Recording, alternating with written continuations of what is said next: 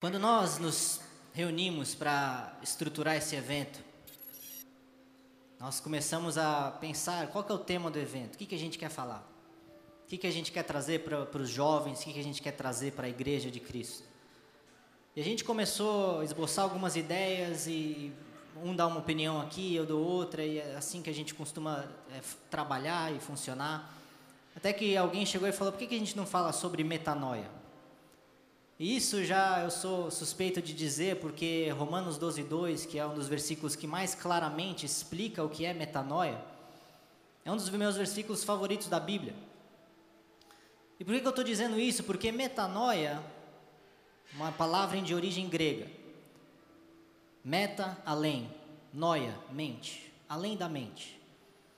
Essa palavra de origem grega teve a sua melhor tradução para a nossa língua portuguesa com arrependimento. E arrependimento é uma das, um dos conceitos mais mal compreendidos à luz da Bíblia. Se você ler lá no dicionário, arrependimento quer dizer remorso. Mas eu comecei a ler isso e eu falei, não, é bem isso. O dicionário fala uma coisa, mas à luz da Bíblia nós começamos a entender que não é bem um remorso que quando a Bíblia está falando sobre metanoia. Ela foi traduzida como arrependimento por falta de uma palavra melhor foi traduzida para a nossa língua portuguesa de uma forma como a gente entendeu e começou a entender como um remorso, como um sentimento de culpa. Mas eu quero falar que, no contexto bíblico, naquilo que a palavra diz sobre arrependimento, remorso nada mais é que um sentimento de culpa, uma certa tristeza por nós termos feito algo ou cometido algum tipo de erro, e nós, como seres humanos, herdamos de Adão e Eva o conhecimento entre o bem e o mal. E toda vez que nós fazemos alguma coisa que fere esse conceito e que nós já nascemos sabendo, toda vez que nós cometemos algum tipo de erro, nós podemos muito bem sentir remorso. Um sentimento de culpa, de tristeza, um sentimento de ah, poderia não ter feito isso. Ou talvez eu poderia ter feito algo em que não fiz. E esse sentimento de remorso, ele não é de completa inutilidade, ele tem seus propósitos. Ele pode muito bem ser a nossa consciência trabalhando, pode muito bem ser nós raciocinando e refletindo em cima das nossas ações. Mas remorso é nada mais do que esse sentimento, sentimento de tristeza, um sentimento de culpa, muitas vezes um sentimento de que nós gostaríamos de voltar atrás e ter mudado algum tipo de ação que nós fizemos ou deixamos de fazer. Mas quando a Bíblia traz à luz o que é, dentro de um contexto da palavra de Deus, o que, que é o real arrependimento, é isso que nós estamos falando aqui. O que é metanoia? O que é o real arrependimento? O arrependimento é uma mudança de mentalidade. Então, quando nós estamos falando de remorso, aquele sentimento de tristeza, aquele sentimento de dor ou angústia, ou de eu não queria ter feito aquilo, ou de eu poderia ter agido melhor. Isso pode muito bem nos levar a uma mudança de mentalidade. Mas quando a Bíblia fala de metanoia, de arrependimento no seu sentido genuíno, conforme a palavra de Deus, ele está falando de mudança de pensamentos, mudança de mentalidade.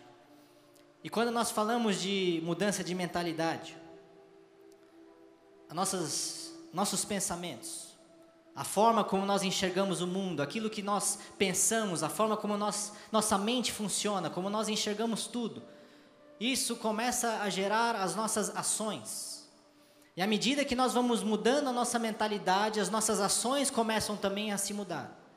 À medida que nossos pensamentos começam a ser diferentes em qualquer aspecto, Pode ser bíblico, pode ser fora da Bíblia, pode ser nessa vida, pode ser de relacionamento, pode ser no seu trabalho, pode ser nos seus estudos, não importa o que for, os seus pensamentos te levam a agir da forma como você está pensando. Então, quando nós falamos de metanoia, quando nós falamos de um arrependimento genuíno, real arrependimento, nós estamos falando da mudança da nossa mente, uma mudança de mentalidade que nos leva a agirmos diferente e a nossa vida nada mais é que a soma de todas as nossas escolhas. Então, quando você para para pensar nesse aspecto, Quando você analisa Romanos 12, 2, e não vos conformeis com este mundo, mas sejam transformados pela renovação da sua mente, para que experimenteis a perfeita, boa e agradável vontade de Deus. Nós estamos falando de transformação. Algo que começa desse tamanho aqui, ó, menor que uma semente. Que começa lá no fundo da nossa alma, no nosso coração, nos nossos pensamentos mais íntimos, que muitas vezes nós nem compartilhamos com a nossa pessoa mais próxima mas isso começa a gerar uma transformação na nossa mente, uma, uma transformação da forma como pensamos, isso começa a mudar as nossas atitudes e mudar as nossas ações, e à medida que as nossas ações vão mudando, a nossa vida começa a ser transformada aí de glória em glória, imagem e semelhança de Cristo. Isso é arrependimento. Então vocês entendem que remorso é uma palavra muito aquém do real significado da metanoia? E por que, que eu estou falando tudo isso? Porque quando nós lemos aqui em Lucas 19 sobre Zaqueu, o publicano, Zaqueu, ele é uma representação de todos nós. Zaqueu foi o chefe dos publicanos. Zaqueu, quem era Zaqueu? O chefe dos publicanos. O que, que, que quer dizer isso? Zaqueu, primeiramente, nessa época em que Jesus estava na terra, o povo de Israel estava sob o domínio do Império Romano. Qualquer um aqui não precisa ser perito em história, sabe que o Império Romano dominou quase que o mundo inteiro. Eles tiveram um império poderoso e foram conquistando terras e povos e lugares, e eles foram conquistando, foram, foram tomando controle. E nessa época, Israel estava sob domínio romano. E o que, que o Império Romano fazia com o seu povo conquistado, com as suas colônias, com, sua, com os seus lugares?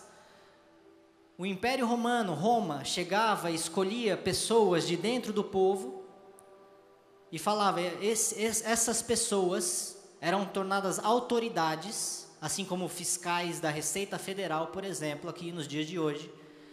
E, esse, e essas pessoas eram responsáveis por trazer e coletar o, o, o imposto aquilo que a gente paga para o governo para manter a, o país funcionando, administrar o país, enfim, tudo isso. Mas Roma tinha isso de uma forma muito intensa.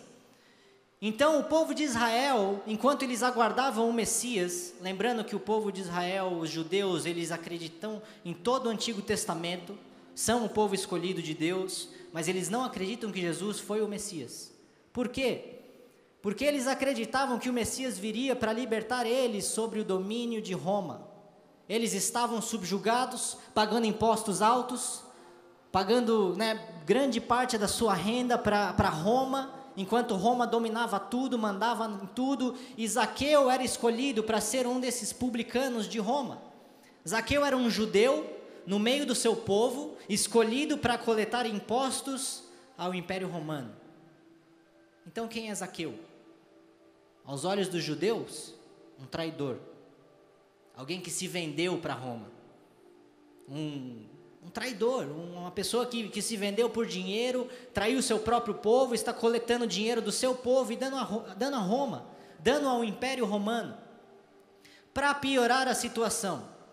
E vocês vão se identificar muito bem com isso aqui. Além dele estar nesse papel de um, um papel meio sujo de, de tirar dinheiro do seu próprio povo e dar ao povo romano, ao império romano que dominava Israel naquela época. Além disso tudo, ele ainda tirava a sua parcelinha ali de lado.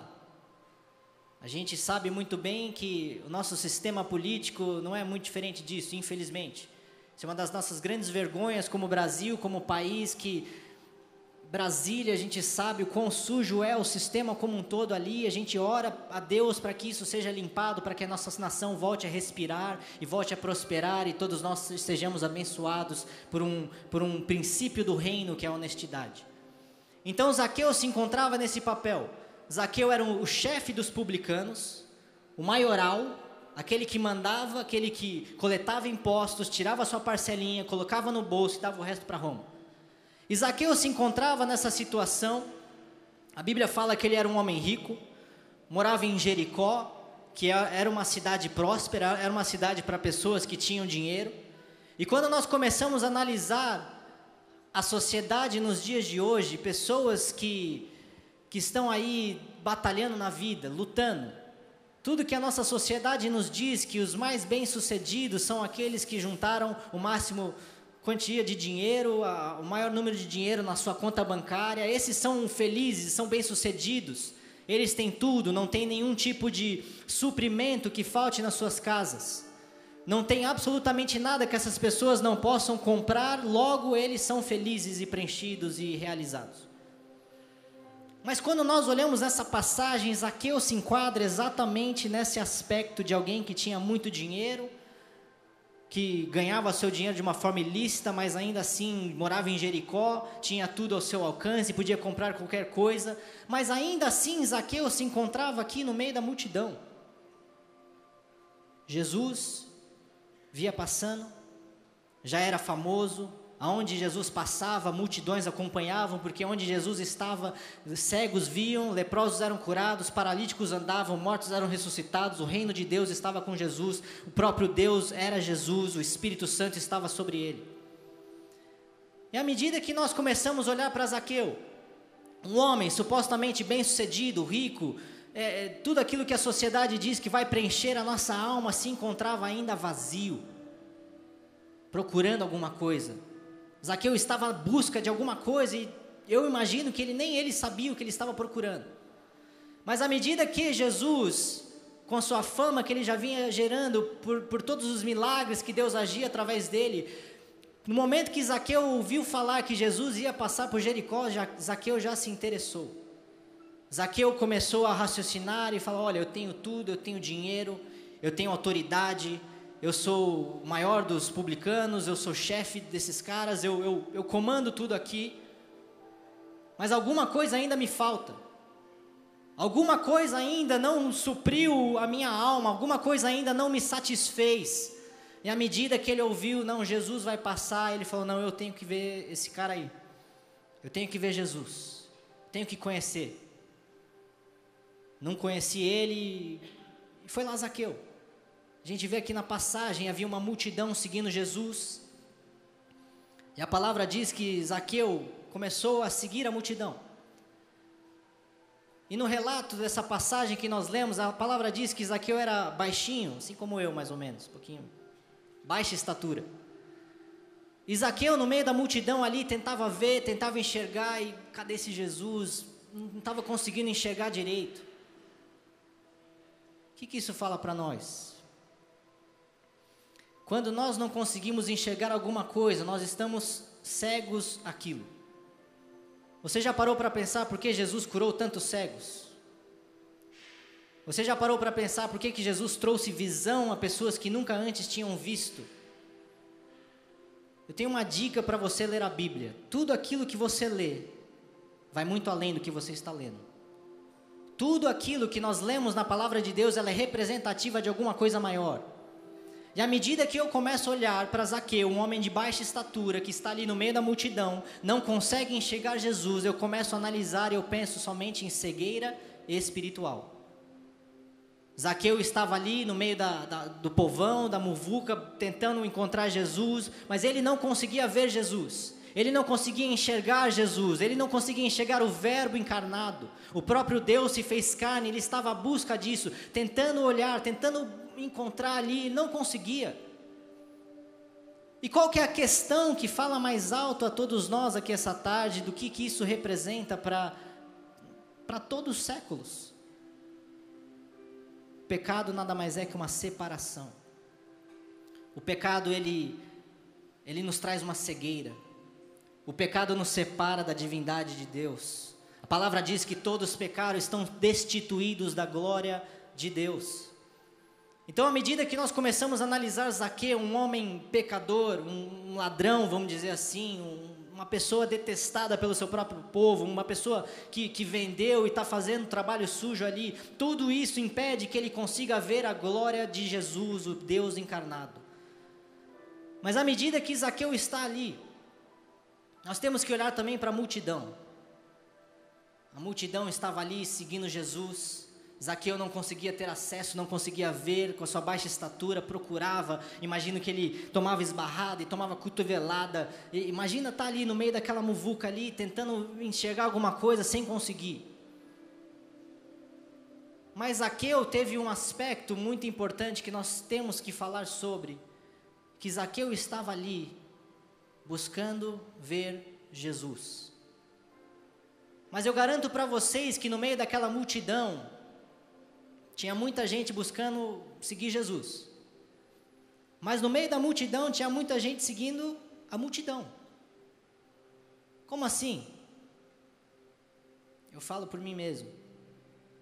E muitos de vocês aqui, vocês nasceram e cresceram num berço cristão. Vocês estão inseridos num contexto religioso há décadas. Mas muitos de nós, por muito tempo na nossa vida, andamos seguindo a multidão. Muitos de nós, por muito tempo, estávamos dentro da igreja porque nossos pais nos levavam. Muitos de nós está, estamos na igreja porque é legal chegar ao sábado e cantar num grupo de louvor. Muitos de nós estamos dentro da igreja por décadas e décadas da nossa vida sem nunca ter enxergado Jesus nenhum segundo da nossa vida. Nenhum segundo. E quando eu começo a analisar essa multidão e nós vemos ali pessoas de todos os tipos, aqueles que estão de fato na busca incessante por Jesus e aqueles que estão simplesmente indo com a multidão. Queria perguntar para você aqui essa tarde, isso obviamente é uma pergunta para você mesmo. O que você está fazendo aqui hoje? Você está seguindo a multidão ou você está seguindo Jesus? Você veio hoje aqui porque não tinha mais nada para fazer em casa, ou porque os videozinhos do marketing ficaram legal do Regenere Weekend, ou você veio de fato buscar a presença de Deus? Porque isso fala muito mais para você do que qualquer para outra coisa. Isso mostra qual é o seu propósito, quais são as intenções do seu coração, e isso mostra a sua mentalidade. E nós estamos falando sobre mudança de mentalidade.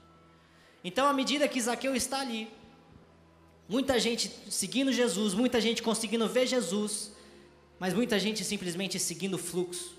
Muitas vezes, muita gente simplesmente seguindo algo que sempre foi comum na sua vida, Muitas pessoas simplesmente estão ali dentro de alguma igreja, dentro de algum contexto religioso, mas nunca viram Jesus com seus próprios olhos. Mas Zaqueu estava diferente nesse dia. Zaqueu tinha todo o dinheiro do mundo, era um cara poderoso, mas era insatisfeito, era vazio. E à medida que Zaqueu estava ali, sendo cotovelado, sendo às vezes exprimido e tentando buscar acesso, tentando olhar, cadê Jesus, cadê esse, esse homem que por onde passa as coisas acontecem, esse, esse, esse homem é diferente.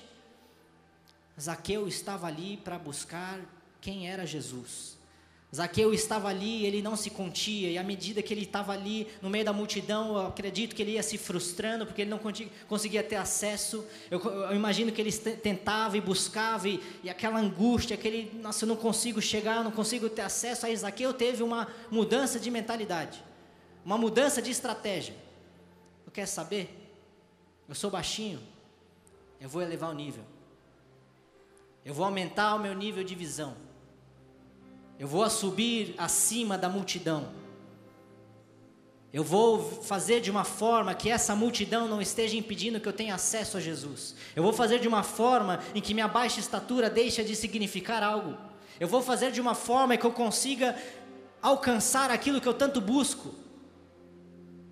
E eu me lembro que isso fala muito a mim de um ditado que eu ouvia desde criança. Não lembro qual era o contexto, mas eu lembro desse ditado. Uma vez eu cheguei e ouvi. Um rapaz chegou e perguntou para o seu pai: Pai, como eu encontro a Deus? E os dois estavam aqui na altura da, do joelho, num rio. O pai pegou o filho aqui, mergulhou ele no rio. O, rio, o filho não entendendo nada, o pai levantou ele. O que está acontecendo, pai? O que está fazendo? Tá, mergulhou ele de novo. Ele fez isso umas duas, três vezes, o filho não entendendo nada, meio que perdendo o ar, perdendo o fôlego. Aí o pai perguntou para o filho: você, quanto que você desejou oxigênio debaixo da água? Ah, com toda a minha vida. Pois é. Você encontra Deus, você vê Jesus quando você desejá-lo com toda a sua vida. E essa é a mentalidade de Zaqueu nessa tarde. Enquanto Jesus passava ali, enquanto a multidão passava, Zaqueu não se contia.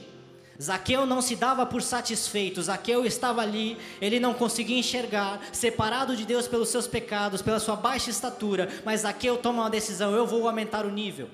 Eu vou aumentar a minha visão. Isaqueu acha uma árvore. Ele falou: eu vou, eu vou escalar isso aqui.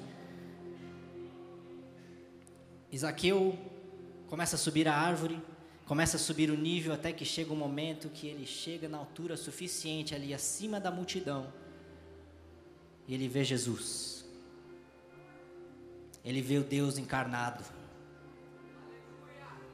Eu não sei vocês, mas isso me remete à minha uma das, vai, eu, não sei, eu acho que eu não tenho uma passagem favorita, mas Isaías 6, eu já preguei sobre isso. A visão que Isaías teve de Deus assentado sobre o trono. Isaías chega ali, em espírito, porque se fosse em carne ele morreria. Isso é o quão corrupto nós somos, isso é quão falha é a nossa natureza. Isaías, em espírito elevado, diante do trono de Deus, e ele vê ali aquele esplendor, aquela glória, aquela, aquela luz brilhando e, gloriosamente. E Isaías vê aquilo tudo, aquela visão transforma ele. Aquela visão faz com que Isaías, a primeira palavra que ele diz, enquanto os querubins clamam: Santo, Santo, Santo é o Senhor dos exércitos, Isaías fala e chega: Ai, ai de mim, pecador. Ai de mim, falho homem de lábios impuros. Ai de mim que eu vou morrer com essa glória, com esse esplendor, com essa luz que ilumina as trevas. Essa visão de Isaías, a visão de Zaqueu, enquanto ele sobe, ele vê o rei encarnado, ele vê Jesus. Ele tem a visão plena do que é um ser humano perfeito, ele tem a visão plena do Filho de Deus Altíssimo. E essa visão transforma ele.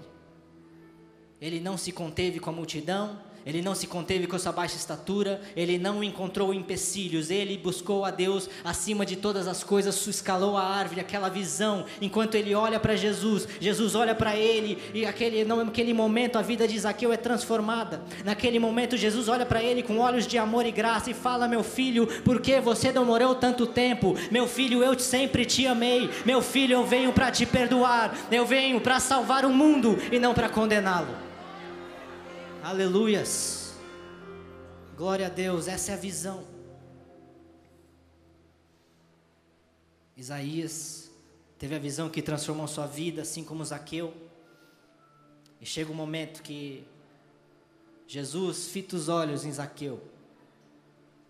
Eu falo para você que se você está procurando Jesus, Jesus já te encontrou. Isso é a graça. Naquele momento, Jesus vai até Zaqueu. Jesus vai até Zaqueu. Isso fala muito, muito alto para todos nós. Porque enquanto muitos de nós acham que nós temos que conquistar alguma coisa, conquistar a nossa, nossa salvação, conquistar alguma coisa pelas nossas boas obras. Jesus fala: Não, eu vou em tua direção, eu purifico os teus pecados, eu lavo, eu derramo meu sangue sobre você, eu derramo meu Espírito Santo sobre você. Você é perdoado, você é um filho amado, eu te amo e morri por você na cruz do Calvário para que você ganhe a salvação e a vida eterna. Glória a Deus. Na medida que Jesus chega até Zaqueu, ele chega debaixo da árvore, olha para cima. Imagino que Jesus pensa: que que esse Zaqueu, o que você está fazendo em cima? Zaqueu, desce daí, porque hoje eu vou dormir na tua casa. Você já teve essa essa frase dita por Deus na sua vida? Hoje eu vou dormir na sua casa. Isso é metanoia. E Jesus chegou debaixo da árvore ali, ele não falou, oh, por favor, qual é o seu nome? Não, não, não. Jesus chamou Zaqueu pelo nome. Jesus conhece você muito melhor do que você mesmo. Jesus te chama essa tarde pelo seu nome. João, Maria, Isabela, o que for que seja, ele te chama pelo seu nome. Ele é um pai amoroso demais. Ele é um pai bondoso, ele vem na nossa direção, ele fala: desce dessa árvore, meu filho. Hoje eu vou dormir na sua casa. Hoje eu vou transformar a sua vida. Hoje eu vou te regenerar. Hoje eu vou te restaurar. Hoje eu vou te perdoar. Porque os meus olhos viram o rei assentado sobre o trono. Logo eu digo: ai de mim, fale pecador. Eu me arrependo genuinamente. Jesus vem e entra na nossa casa para nos transformar.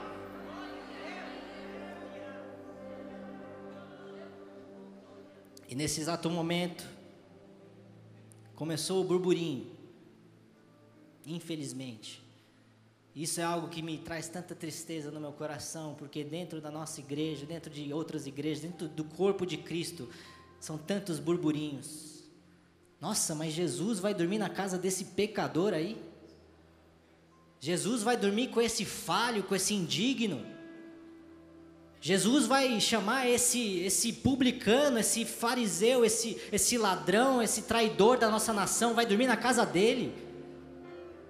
Aí Jesus chega e fala: Eu vim para os que estão doentes, não para os que estão sãos. Eu vim para aqueles que se acham pecadores e injustos, porque nós de fato somos, mas a graça de Deus essa tarde, entenda que o amor de Cristo é suficiente, entenda que Ele veio para salvar aqueles que estão doentes e não aqueles que estão se acham santos e justos pelos seus próprios méritos. Vamos acabar com isso, gente. Vamos parar essa murmuração, vamos parar esse burburinho. Porque isso aí é desde os tempos de Jesus. Nós estamos no século 21, a palavra de Deus já foi revelada. Nós temos essa palavra viva aqui diante de nós. Vamos nos enxergar nessa palavra como o espelho que ela é, para que a gente olhe nesse espelho e entenda o quão indigno todos nós somos. Todos pecaram e foram destituídos da glória de Deus. E no momento que nós vemos o nosso irmão, nossa irmã em pecado, nós estendemos a mão e fala: "Vem cá, levanta, eu sou teu irmão em Cristo, eu vou te ajudar a permanecer no caminho correto, na vida justa perante o Deus Altíssimo". Isso é arrependimento. Arrependimento não é um momento único na nossa vida. Arrependimento é um estilo de vida. Aí chega Jesus, vamos lá, Zaqueu, vamos, vamos para sua casa palavra diz, aliás, a palavra não diz que Jesus falou absolutamente nada para Zaqueu. A visão que Zaqueu teve foi o suficiente.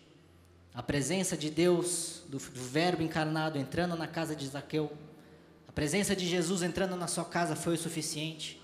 E a palavra de Deus diz que o Espírito Santo é que convence o mundo do seu pecado. E para quem se lembra muito bem, Jesus, antes de começar o seu ministério, quando foi batizado por João Batista, desceu uma pomba corpórea, né, o Espírito Santo na forma daquela pomba e entrou dentro de Jesus e habitou nele. E o Espírito Santo, por onde ele passava, estava com Jesus. E isto era o suficiente para trazer o arrependimento de todos os pecadores. De todos. E muitas vezes nós nos encontramos na situação do povão, da multidão, murmurando, tentando convencer os outros que eles precisam se arrepender, sendo que a gente não tem esse poder. Muitas vezes a gente acaba num zelo, numa tentativa de ajudar o nosso irmão, expulsando ele, distanciando ele. Sabe quando você vai pegar aquela garrafa perto da ponta de uma mesa, em vez de você pegar, você acaba derrubando ela? É isso que eu vejo dentro de igrejas e igrejas e igrejas de Jesus. Vamos confiar que o Espírito Santo sabe fazer o trabalho dele muito bem. Jesus não precisou falar nada para Zaqueu. Jesus chegou, imagino que eles se sentaram à mesa, enquanto eles estavam ali sentados, o Espírito Santo começou a trabalhar no coração de Zaqueu. E aquilo começou a trazer uma mudança de mentalidade, começou a trazer uma metanoia, até que chegou um momento que Zaqueu, na presença de Jesus, na presença do Espírito Santo, na presença do Deus encarnado, falou: Jesus, eu me rendo. Eu vou devolver tudo aquilo que eu roubei, vou dar metade do meu dinheiro para os pobres, aquilo que eu roubei, eu vou restituir quatro vezes mais. E neste exato momento, o verdadeiro arrependimento genuíno, pelo convencimento do Espírito Santo, Jesus rapidamente declarou: Hoje houve salvação nessa casa, porque o meu Espírito Santo convenceu o meu filho, e ele se arrependeu, e ele foi salvo, restaurado e nasceu de novo pelo Espírito Santo de Deus. Aleluias. Então, o que é arrependimento? Metanoia. Romanos 12, 2. Arrependimento é reconhecer os nossos pecados, mudar a nossa mentalidade, nos, nos, nos rendermos nos braços de Jesus. Arrependimento é nascer de novo em Cristo. Arrependimento é aquilo que eu vivi em 2013. Sabe por quê? Porque quando eu olho para a minha própria vida, e pode ter certeza, tem alguns na plateia aqui, pregadores, e sabem disso. Quando nós pregamos, nós não estamos pregando para vocês, nós estamos pregando para nós mesmos. E quando eu olho para a minha própria vida, eu vejo que eu já fiz parte da multidão. Qual parte? Na multidão que estava seguindo a multidão. Fui criado nessa igreja, cansei de ver milagre e maravilha aqui. Cansei de ver meu avô chamar pessoas à frente para aceitarem a Jesus. Cansei de ver paralítico andar. Cansei de ver pessoas sendo libertas. Cansei de ver milagres e maravilhas. Cansei de acompanhar os meus pais desde criança, quando eu mal podia andar ainda de fraldas, eu estava, eu estava dentro de ginásios e concentrações e lugares, eu vi o evangelho, sabia tudo da Bíblia, eu conhecia a Bíblia antes de conhecer as historinhas da Disney. Eu sempre conheci o evangelho. Eu sempre conheci igreja, sempre conheci a palavra, sempre acreditei. Mas eu estava no meio da multidão que nunca tinha visto Jesus. Eu estava no meio do povo ali, eu era muito baixinho.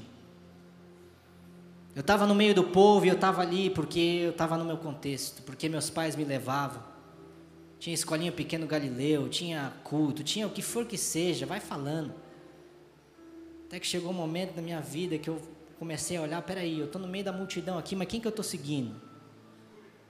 Quem que eu de fato conheço? E na época, antes de 2013, eu conhecia o Deus dos meus pais. Eu conhecia o Deus dos meus avós, eu conhecia o Deus que eu ouvia falar. Eu conhecia a Bíblia, eu conhecia a palavra, mas eu não conhecia Jesus.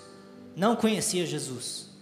E chegou um momento que eu passei, eu tive uma certa metanoia na minha mente de todo o deserto que eu estava passando.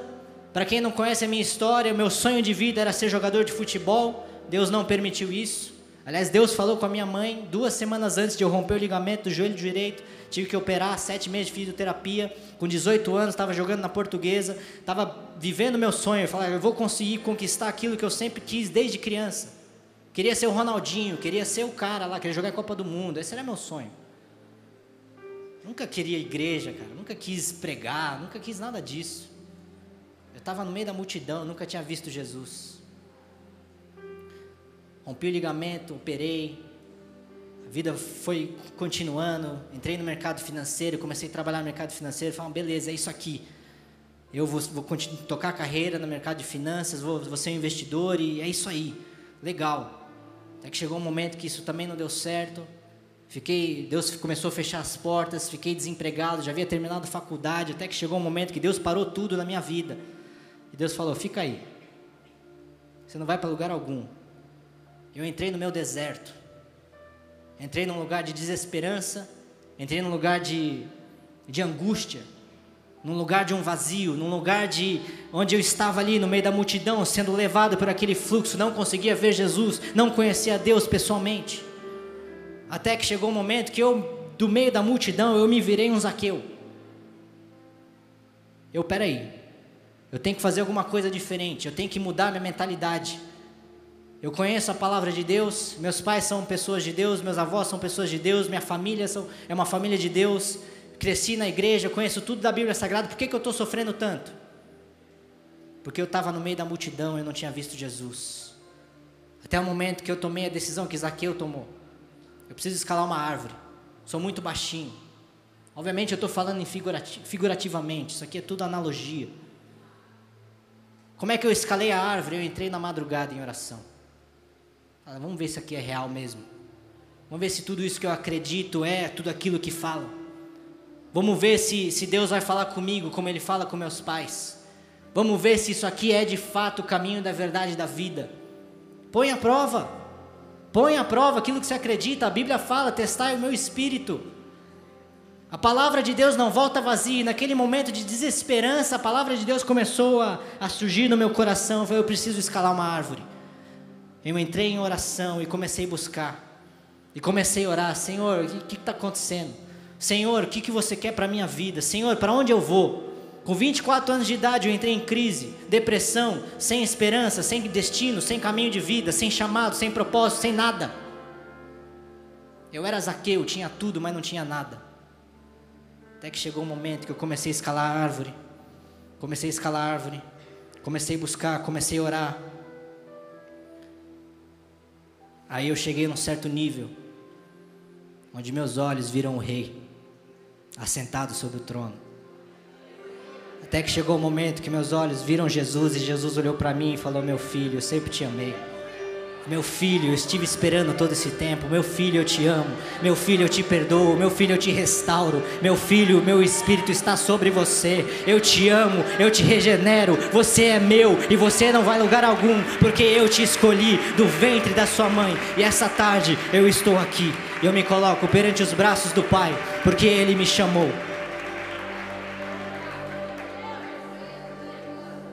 Os meus olhos viram Jesus. E a metanoia acontece. A regeneração, o real arrependimento.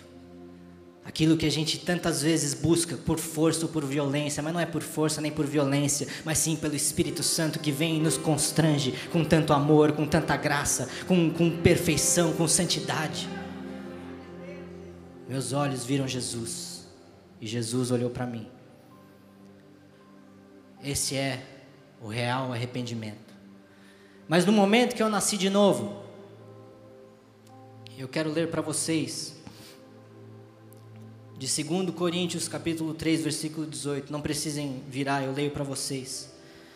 Mas todos nós, com o rosto descoberto, refletindo como um espelho a glória do Senhor, somos transformados de glória em glória na mesma imagem como pelo Espírito do Senhor. Alguém aqui nasceu e continua um bebê? Não, obviamente. Assim é em espírito. Muitas pessoas acham que precisam lutar e batalhar sua vida inteira para serem salvos, sendo que o momento que a gente se arrepende genuinamente, o momento que a metanoia transforma a forma como a gente pensa, o momento que o Espírito Santo é depositado, nós somos salvos, declarados justos, nome escrito no livro da vida e nós nascemos de novo. Mas isso não é um ponto final e sim um ponto de partida. E eu fui entender isso lá em 2013, quando eu nasci de novo, quando eu conheci Jesus, quando eu tive um encontro transformador, assim como Zaqueu teve com Jesus. E à medida que as coisas foram acontecendo, Deus começou a direcionar a minha vida. Primeiramente, nós entramos ali na intimidade, na oração diária, não passa um dia sequer sem eu conversar com meu Pai. Quando Jesus morreu na cruz do Calvário, ele entregou o seu espírito, o véu do templo que separava o santo dos santos da toda a população, rasgou de cima a baixo. Nós temos acesso a Deus. E diariamente nós entramos ali no Santo dos Santos e assim como nós lemos em Coríntios, o Espírito Santo começa a nos transformar e regenerar. Esse é o segundo aspecto da transformação da nossa mente. O Espírito Santo vai limpando a nossa vida, ele vai mudando nossos pensamentos, ele vai nos convencendo dos nossos pecados. E à medida que nós vamos cada vez mais nos expondo à presença de Deus, na intimidade, na oração, na busca da, do, do Deus Pai, nós começamos a ser transformados de glória em glória. Deus começa a transformar o nosso caráter, Deus começa a transformar os nossos pensamentos, Deus transforma nossas ações, Deus transforma tudo. Mas Ele também vem para dar destino à nossa vida. À medida que eu conheci Jesus, me arrependi dos meus pecados e tenho andado com Jesus desde então, Ele foi direcionando a minha vida. Abre uma porta, você atravessa, fecha uma porta, você volta. Abre uma porta, atravessa, fecha outra, você volta. E Ele não te mostra o destino final, mas Ele vai te dando dicas, Ele vai te direcionando. Eu tenho certeza que eu falo com muitos jovens aqui essa tarde que não sabem para o que foi criados. Deixa eu falar uma coisa para você: você não é um acidente. Você tinha bilhões de concorrentes no útero da sua mãe para conceber e nasceu você. Bilhões, não milhões, bilhões. Deus te escolheu, Deus te formou do ventre, Deus fez você para um propósito e Ele vai te transformar, vai te direcionar para o seu chamado, para o seu propósito, à medida que nós nos arrependamos dos nossos pecados. Aleluia, glória a Deus. E como eu falei, se você me perguntasse 10 anos atrás o que, que você gostaria de estar fazendo em 2020, fevereiro, carnaval, ah, jogando lá no Barcelona, sei lá. Mas à medida que nós vamos sendo transformados, Deus vai nos direcionando, Deus vai nos dando direção na nossa vida, Deus vai abrindo portas, fechando portas, te dando confirmações, falando com você, trazendo convicções, o Espírito Santo vai trabalhando em nós, e quando nós nos encontramos, nós estamos no centro da vontade de Deus. E é por isso que eu falo que eu nunca quis ser um pregador, e hoje eu estou aqui em cima. Eu nunca quis trabalhar com jovens e hoje eu estou liderando o Regenere. Eu nunca quis trabalhar em igreja e hoje eu sou gestor financeiro dessa igreja. Porque os meus olhos viram o Rei assentado sobre o trono. Porque Jesus olhou para mim, me regenerou, me transformou, me redimiu. Falou: Meu filho amado, eu tenho um propósito muito maior para a sua vida do que você imagina. E hoje eu me rendo perante Deus e falo: Senhor, eis-me aqui, envia-me a mim para todas as nações. Porque eu quero pregar a tua palavra para que todo, toda mente se converta e tenha um real arrependimento segundo a tua palavra.